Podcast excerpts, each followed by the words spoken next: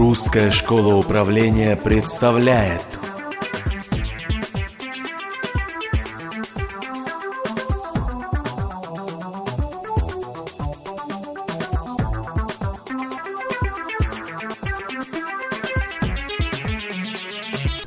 Добрый день, меня зовут Елизавета Ефремова, я преподаватель Русской школы управления.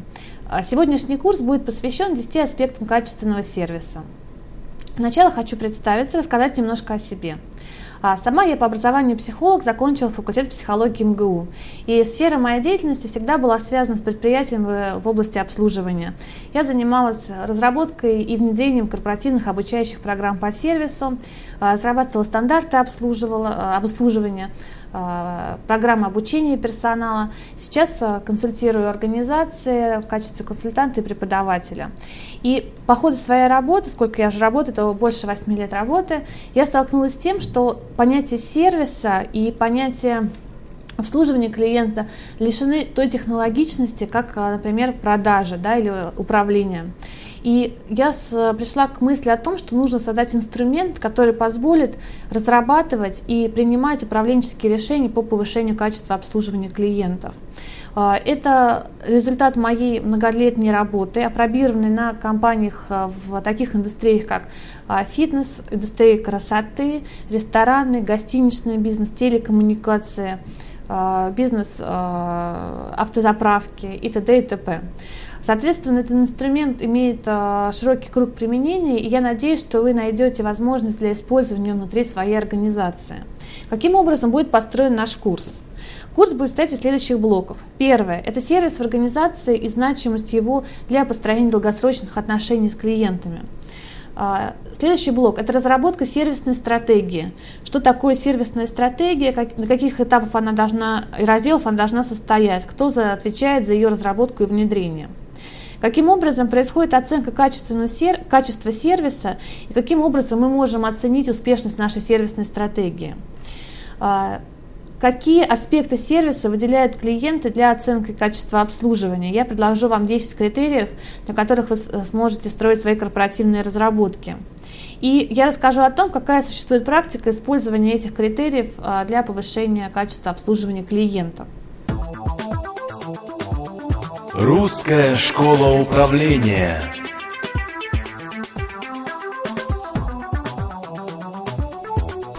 Итак, вопрос сервиса в организации. Когда мы говорим о сервисе, стоит вопрос клиентоориентированности организации, вопрос взаимоотношений с клиентами.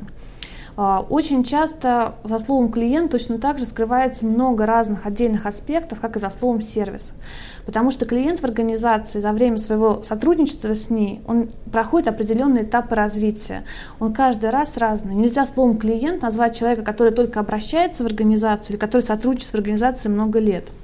Поэтому я предлагаю сейчас рассмотреть определенную, скажем, динамику развития отношений клиента с организацией, и понять, в какие моменты ключевым фактором сотрудничества с организацией становится сервис. Итак, говоря о сервисе, о клиентоориентированной организации, первое, с чего нужно начинать, это начинать с определения клиента. Клиентом могут быть совершенно разные люди. Это те люди, которые оплачивают услугу, это те люди, которые пользуются услугой, и это те люди, которые участвуют в оказании услуги. Тогда мы говорим о внутреннем клиенте. Итак, уже за словом «клиент» у нас попадает три совершенно разных аудитории. Первое – это плательщики, второе – это пользователи услуги, и третий момент – это внутренние клиенты. Соответственно, у этих трех видов клиентов существует определенный динамик развития отношений, который начинается с того, что клиент становится потенциальным. То есть мы, как организация, предполагаем, что вот этот человек, будучи определенного пола, определенного возраста, определенного семейного положения, будет пользоваться услугами нашей компании.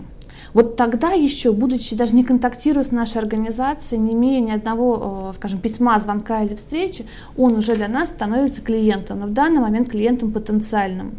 От того, насколько успешно будет принято решение, является тот или иной клиент потенциальным для нас, это основная задача отдела маркетинга.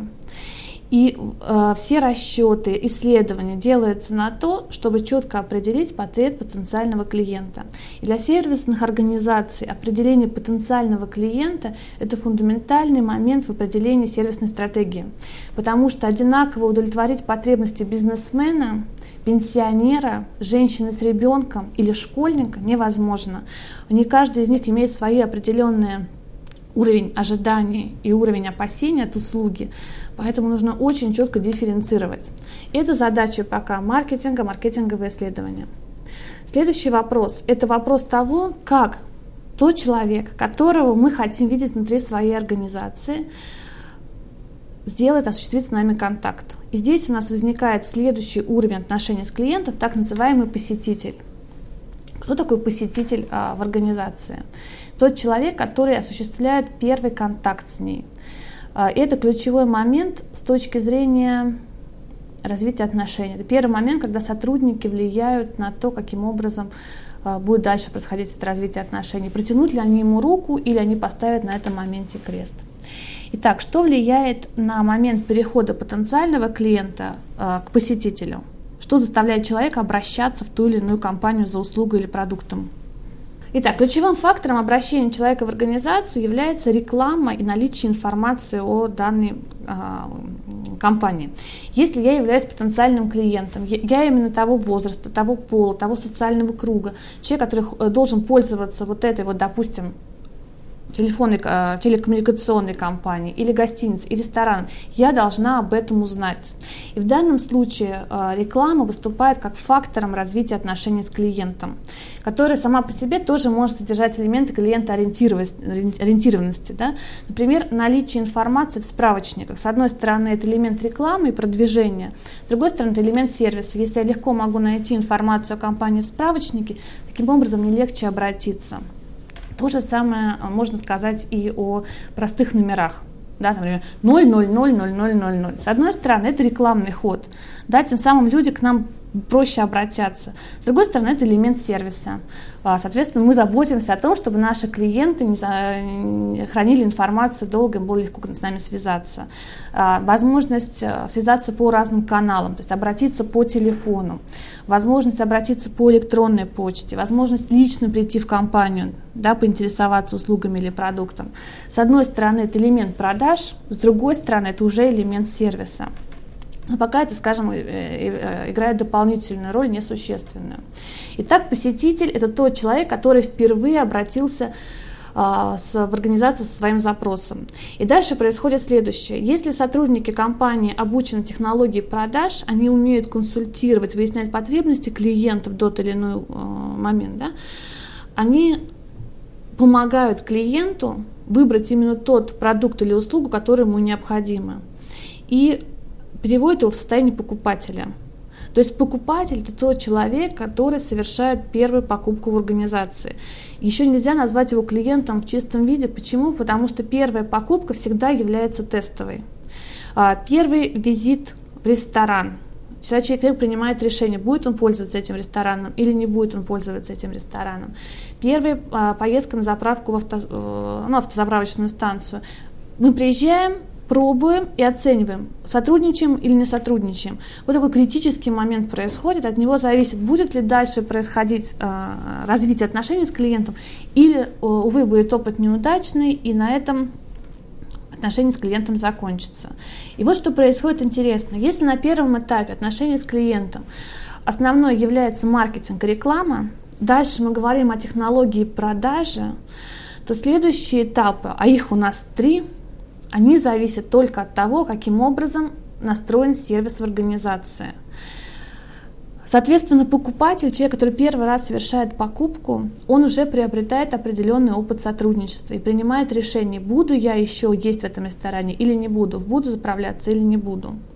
Как только он совершает повторную покупку, вот тогда его с чистой совестью можно назвать клиентом нашей организации.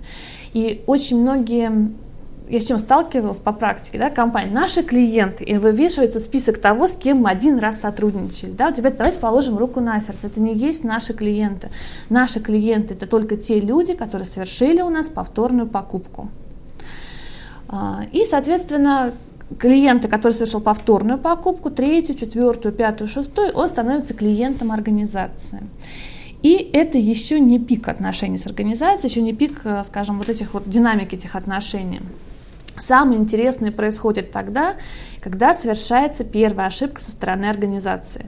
Вот тогда, когда человек испытывает первый негативный опыт, первый раз, когда мы, грубо говоря, напортачили, вот тогда ключевой момент, останется ли клиент с организацией или не останется.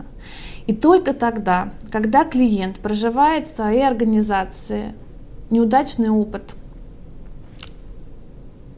и остается с ней, вот тогда его можно назвать приверженцем. Вот только этот момент, когда было пережита неудача. Например, возьмем салон красоты. Я думаю, что пример такой, мужчина, женщина, понятный, вы понимаете, о чем я говорю. Итак, открывается салон красоты, который ориентирован у нас, допустим, на женщин, да, на прекрасных дам, которые могут в течение дня позволить себе приходить, следить за своей красотой и здоровьем. Вот, соответственно, потенциальный клиент у нас будут все те женщины в возрасте от 17 до 60 лет, которые проживают в этом микрорайоне, имеют уровень достатка определенный и имеют определенное время. Это потенциальные клиенты. Дальше моя задача привести его в посетителя. Здесь вопрос рекламы. Я размещаю информационные стенды, я делаю рекламу в интернете, я почтовые ящики по соседству раскладываю информацию. И женщина, которая проживает в этом районе, решает реально зайти и посмотреть, что происходит в этом салоне красоты. Она еще не клиент, но уже вступила в отношения с этой компанией. Первый человек, который ее встретит, и будет администратор.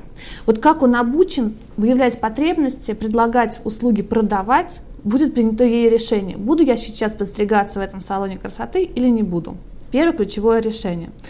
Дальше наша дама проходит, садится в кресло. Ее начинает обслуживать мастер. Первое обычно обслуживание, много вопросов, уточнений, выявление потребностей. Клиентка осталась довольна. В следующий раз она придет встреча сюда же. И так проходит она первый раз, второй, третий, четвертый, пятый. На седьмой раз ее подстригли плохо, покрасили ее не в тот цвет, у нее вылезли волосы. И вот это вот ключевой момент в отношении с клиентом. И если сейчас организация предпримет определенные шаги, о которых мы дальше будем говорить, и компенсирует, исправит данную ситуацию, то клиентка останется с этим салоном практически навсегда. Если здесь сотрудники сплошают и не проделают определенные шаги, можно сказать, что данная клиентка будет потеряна. Ну, и с учетом того, что люди склонны общаться с своими соседями, с друзьями, я думаю, этот негативный опыт быстро распространится. Итак, какой вывод хотела бы отсюда сделать? То, что когда мы говорим о сервисе, о клиентах, это история долгая, требующая определенных последовательных шагов, последовательных решений, если мы представляем себя клиентоориентированной организацией, которая включает в себя три основных момента. Первый момент – это все, что касается определения целевой аудитории, определения ее потребностей, ее ожиданий, того, что она хочет видеть от данной конкретной услуги. Второй момент – это все, что касается технологии продаж. И по практике обычно с этим вопросом нет. Каждая организация, она проводит тренинги продаж, имеет свои корпоративные тренинги продаж или заказывает внешних специалистов. Эта практика такая существует. И очень многие, увы и ах, на этом останавливаются. Они считают, что если клиент один раз купил, на этом вообще можно ставить точку. На самом деле следующие акценты важные, которые нужно делать, это вопрос сервиса и обслуживания клиентов, уже тех, которые являются действующими клиентами, особое внимание уделяя вопросам ситуации поведения с жалобами.